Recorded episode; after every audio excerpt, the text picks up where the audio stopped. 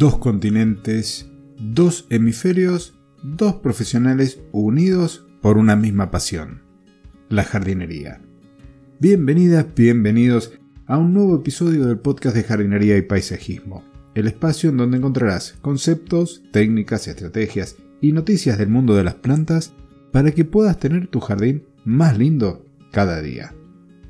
Hoy hemos preparado un nuevo programa, el primero de una serie que vamos a dedicar a conocer, a reconocer y a tratar las plagas y las enfermedades que llegan a nuestras plantas del jardín.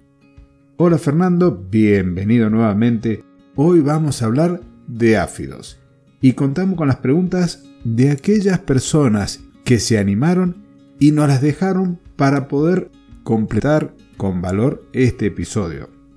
Hola Claudio, qué ganas tenía ya de nuestro encuentro mensual para grabar ese podcast. Un saludo grande y caluroso también para todos. Y exacto, hoy hablamos de los archiconocidos pulgones, que siempre nos traen por el camino de la amargura, y pertenecen al extenso grupo de los insectos chupadores en las plantas. Pero Claudio, ¿y esas preguntas que comentas que van a estar incluidas en lo que vamos a desarrollar durante todo el episodio, esas preguntas de dónde han salido?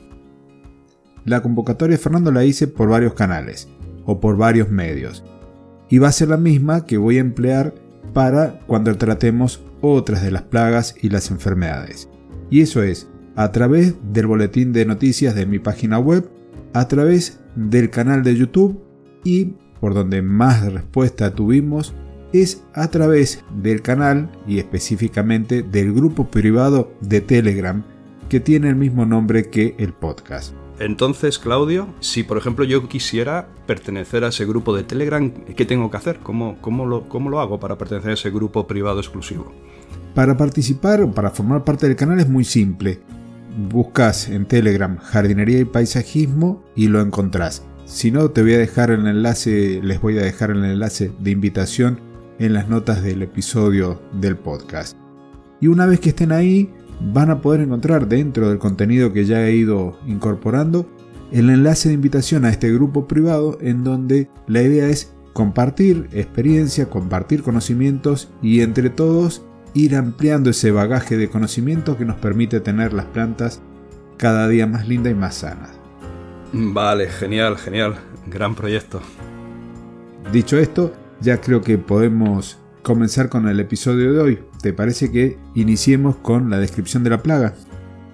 Sí, claro, pues mira, eh, los insectos chupadores en general, a los que pertenecen los pulgones, pero también hay otros tipos de plagas, son un grupo muy extenso, muy grande de insectos que se caracterizan porque tienen una boca, un aparato bucal chupador. Poseen un estilete, vamos a aprender esta palabra, estilete, es la pieza bucal que es delgada, imagínatela delgada, larga, puntiaguda, que forma el aparato bucal chupador y qué es lo que hacen pues la clavan en el huésped, en la planta, para alimentarse o bien de los jugos celulares o bien de la savia que circula por los vasos de la planta. A nivel ornamental, decorativo, los insectos chupadores que más daños producen son los que se alimentan de las hojas, pero también los hay que se alimentan de los brotes, normalmente los tiernos, aunque también se pueden alimentar de los troncos e incluso se pueden alimentar de las raíces. Y Claudio, este grupo de insectos chupadores en general, ¿a qué familia pertenecen?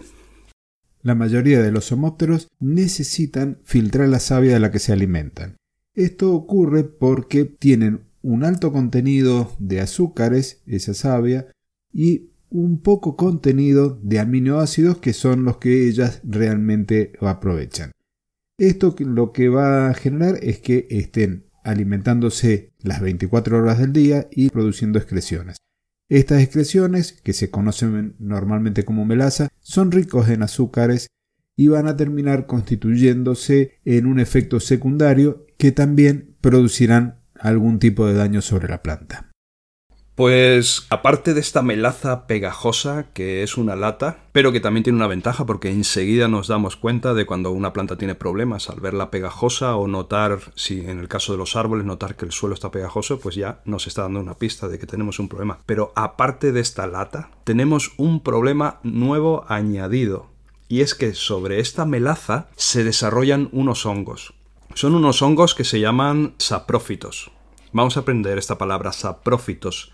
Saprófito viene del griego, donde sapros significa putrefacto y fitón significa planta. Entonces estamos hablando de hongos que se desarrollan sobre plantas en putrefacción. De tal manera que estos hongos que cogen una, una coloración negra conocida como fumagina o negrilla, tapizan las hojas y los tejidos y los troncos los tapizan de este color negro y aunque no, no matan la planta, no se introducen dentro de la planta porque solo están en la melaza, pero sí que las debilitan porque al recubrir, por ejemplo, las hojas con esta, con esta capa negra de hongos, no dejan a la planta realizar su función fotosintética y aparte del lamentable estado eh, desde el punto de vista ornamental en el que quedan las plantas, que quedan feísimas y se manchan incluso los suelos, las paredes de las casas, las ventanas. Vale, Claudio, ¿y si los pulgones pertenecen a los homópteros? ¿Cómo son? ¿Cómo son generalmente estos pulgones? Los homópteros, a donde pertenecen los pulgones, son todos fitófagos, es decir, que se van a estar alimentando de partes vegetales. Y es uno de los órdenes más importantes en cuanto a la cantidad de especies que se constituyen en plagas para el ser humano, en realidad plagas para las plantas que el ser humano cultiva. Todas disponen de un aparato bucal picador chupador que se encuentra en la zona ventral y que está dirigido hacia atrás como para alimentarse necesitan fluidificar la savia, van a estar inyectando saliva. Y esta acción en muchos de los casos está teniendo como consecuencias también para la planta que se deformen los tejidos, que aparezcan manchas, que se enrollen o se enrosquen las hojas, que se produzcan agallas. Y además, la otra contra que tiene, el otro problema que tenemos aquí es que suelen convertirse también en vectores de virus de hongos y de bacterias, por ejemplo. Cuando se alimentan, los pulgones, en este caso, tienen una cámara filtrante. Entonces van a estar tomando la savia, van de ahí a filtrar o a retener aquello que necesitan para su crecimiento y su desarrollo y van a terminar excretando el resto. Eso que están excretando lo van a estar haciendo las 24 horas del día. No es un insecto que se alimenta en un momento y para, no, el, el pulgón está todo el tiempo alimentándose y todo el tiempo excretando esta melaza.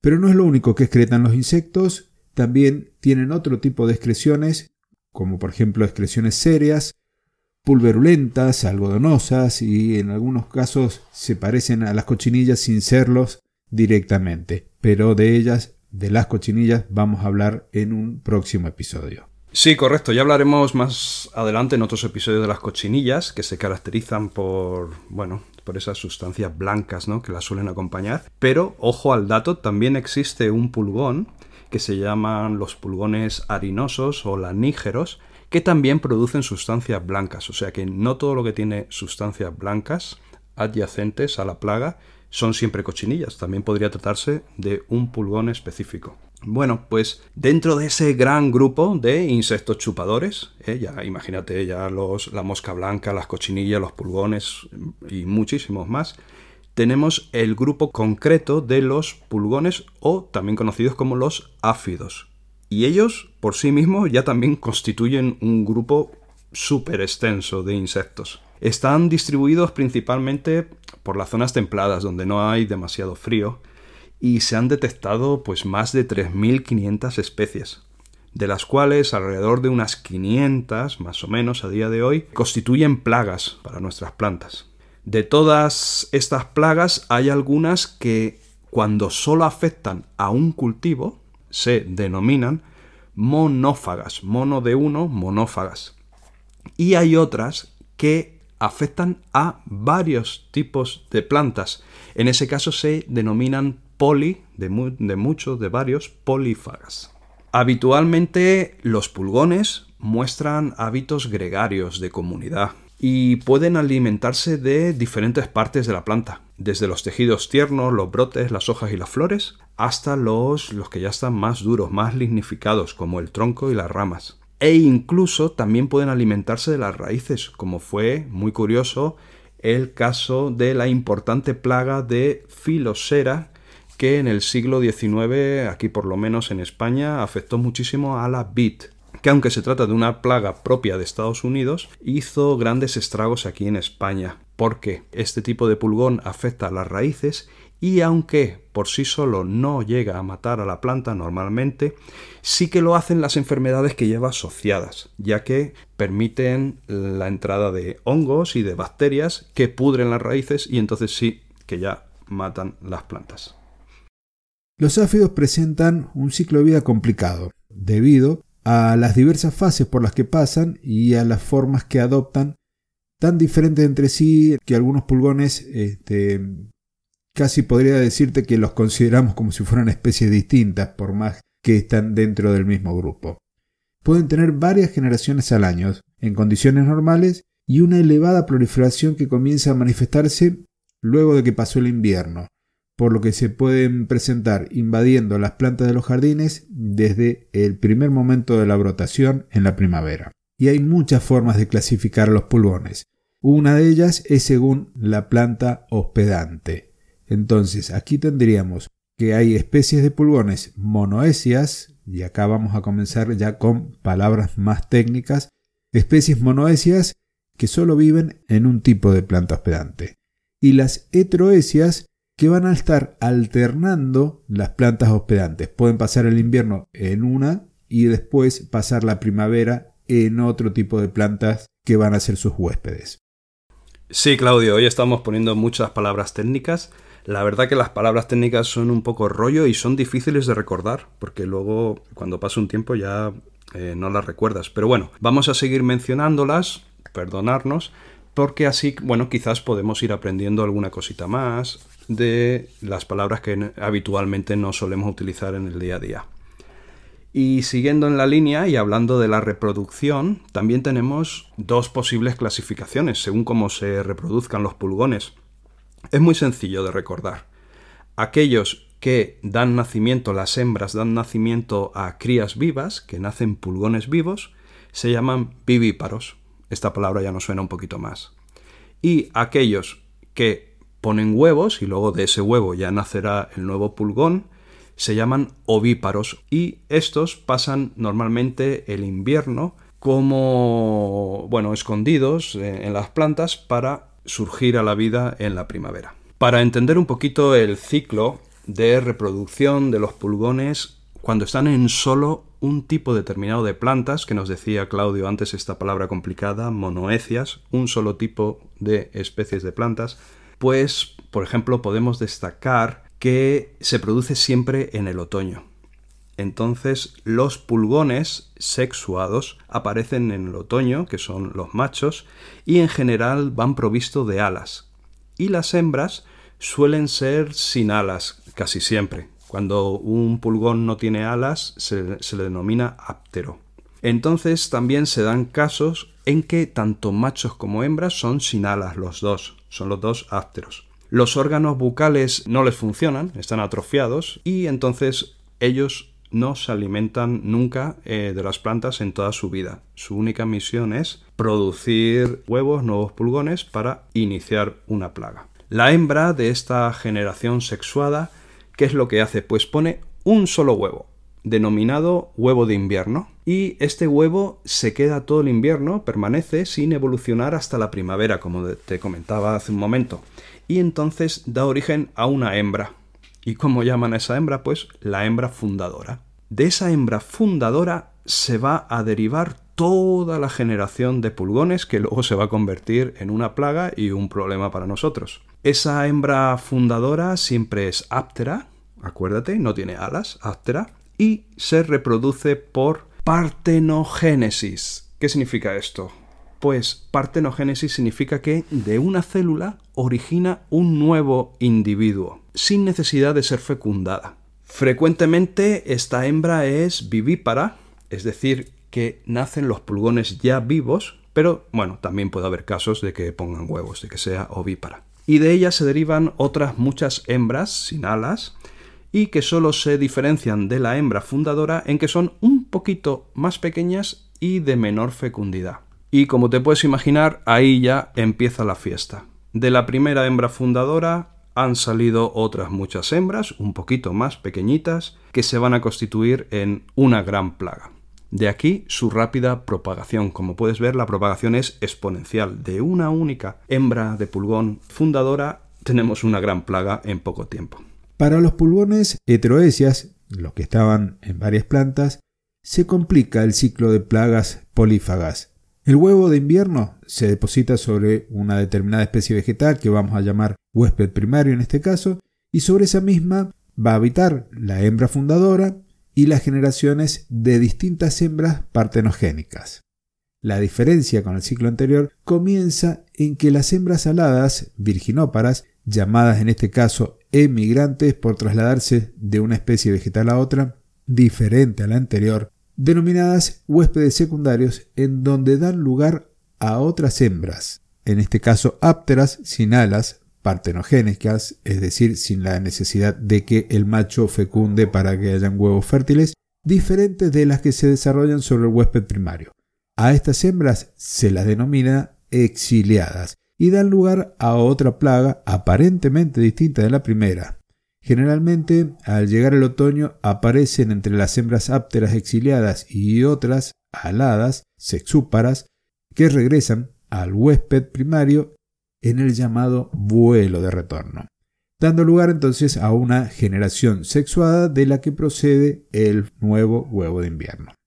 Esta emigración puede ser absoluta o facultativa. En el primer caso, toda la colonia del huésped primario la abandona y se traslada al secundario, mientras que en la emigración facultativa, solo una parte acuda al huésped secundario, continuando el resto sobre el primario como en las especies no emigrantes. Aún puede ocurrir que las generaciones exiliadas continúen reproduciéndose indefinidamente sobre el huésped secundario por vía gámica, sin retorno al huésped primario. Y ahora sí, ¿te parece Fernando que hablemos un poquito de la dieta alimentaria de los pulgones? Bueno, dieta, dieta, como lo que para nosotros es una dieta, yo creo que no hacen porque están todo el día comiendo. Pero bueno, los pulgones en general son muy polífagos. Acuérdate, poli, varias, varias plantas, o sea, atacan a muchísimas plantas. Y se suele destacar su incidencia en todos los cultivos ornamentales, todas las plantas que tenemos en nuestros jardines ornamentales, pero también dentro del entorno agrícola. Los podemos clasificar según su dieta en los que viven en una única especie de plantas, los monófagos, los que viven en unas pocas especies de plantas que entre sí están relacionadas, son como afines. En ese caso se llaman olífagos.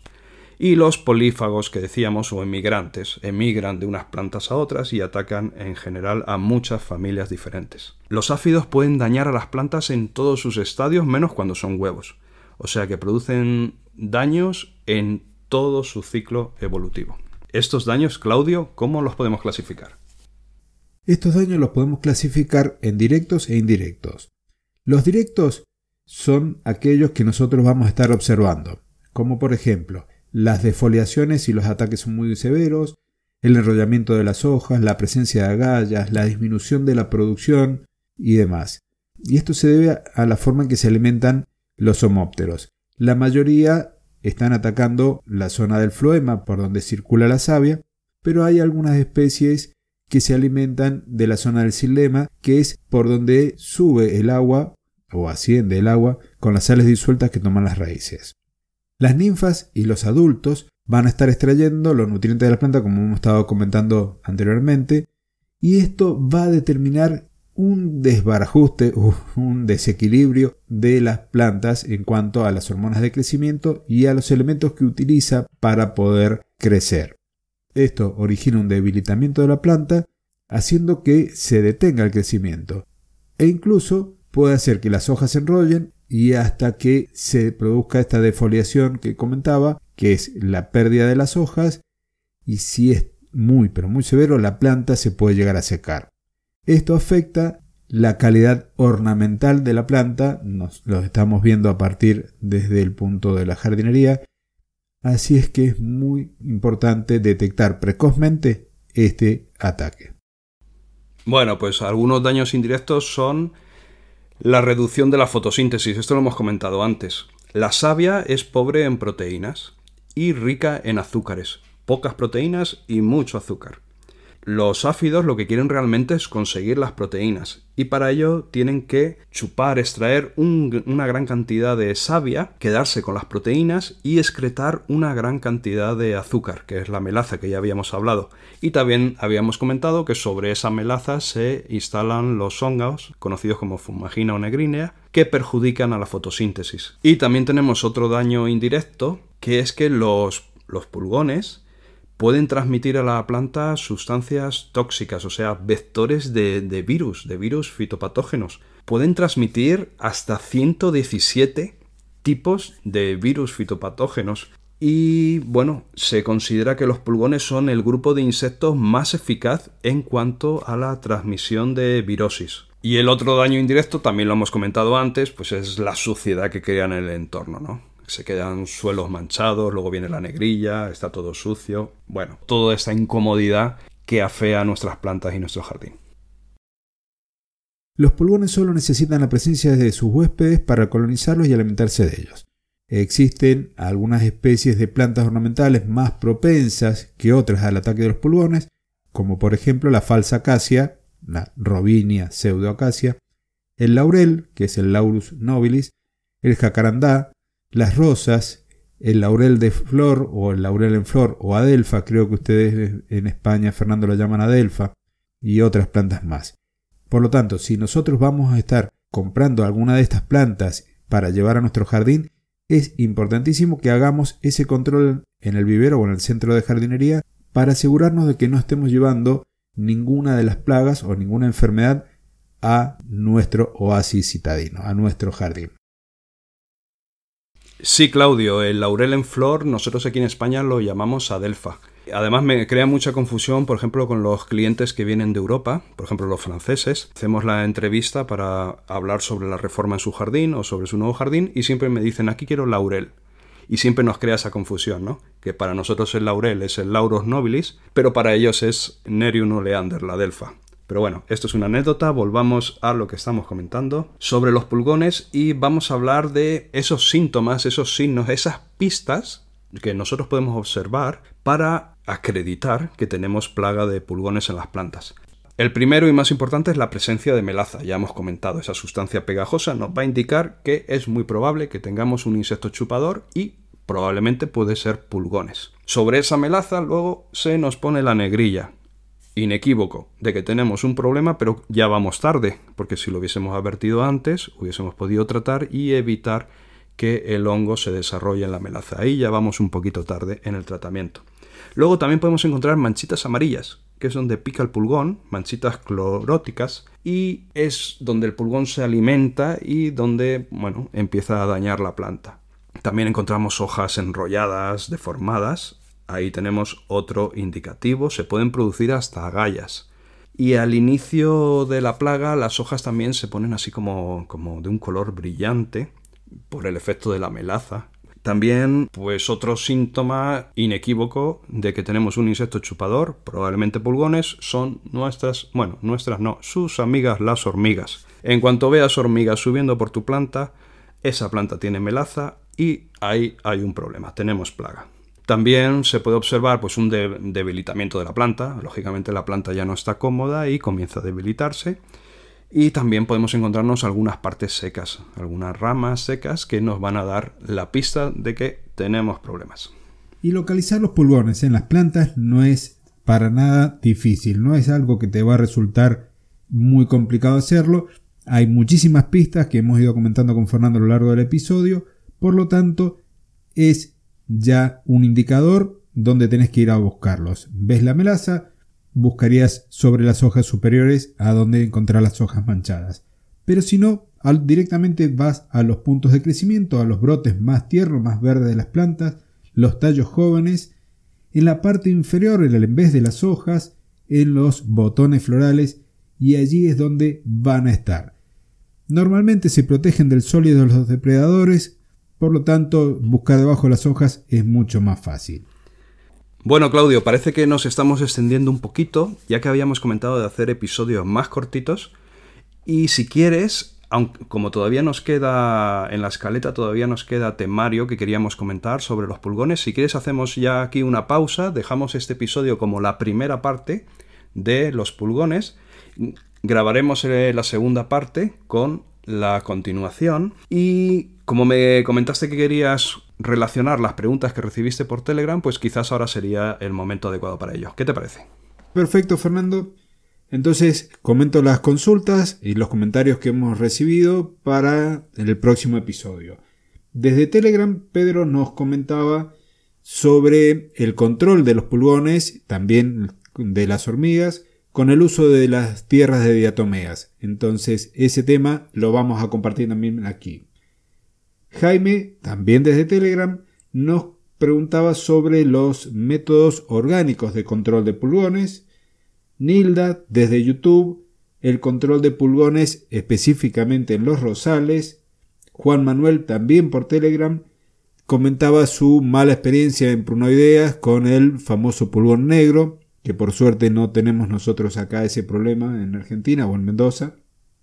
Y por último, Carlos Eduardo, también desde YouTube, quería saber por qué hay plantas que son más propensas a algún ataque puntual de pulgones y por qué otras no tanto. Y al mismo tiempo nos consulta sobre remedios caseros para prevenir o para eliminar este tipo de eh, afección en las plantas. Así es que eso es lo que vamos a estar compartiendo en el próximo episodio. No sé si quieres agregar algo más o despedirte. No, bueno, pues nada, pues nos vemos en la segunda parte del episodio de los pulgones. Un saludo grande para ti, Claudio. Un saludo muy grande para ti, querido oyente. Cuídate mucho y disfruta de tu jardín lo máximo posible. Muchísimas gracias por haber llegado hasta el final del episodio, que hoy ha sido evidentemente mucho más técnico, con muchas palabras nuevas, pero la próxima es más práctica. Entonces, nos estaremos encontrando en el próximo episodio, muy prontito, para continuar con este tema tan interesante que son los pulgones. Y para despedirnos, para despedirme, dos continentes, dos hemisferios, dos profesionales unidos por una misma pasión, la jardinería. Hasta el próximo jueves y muchísimas gracias.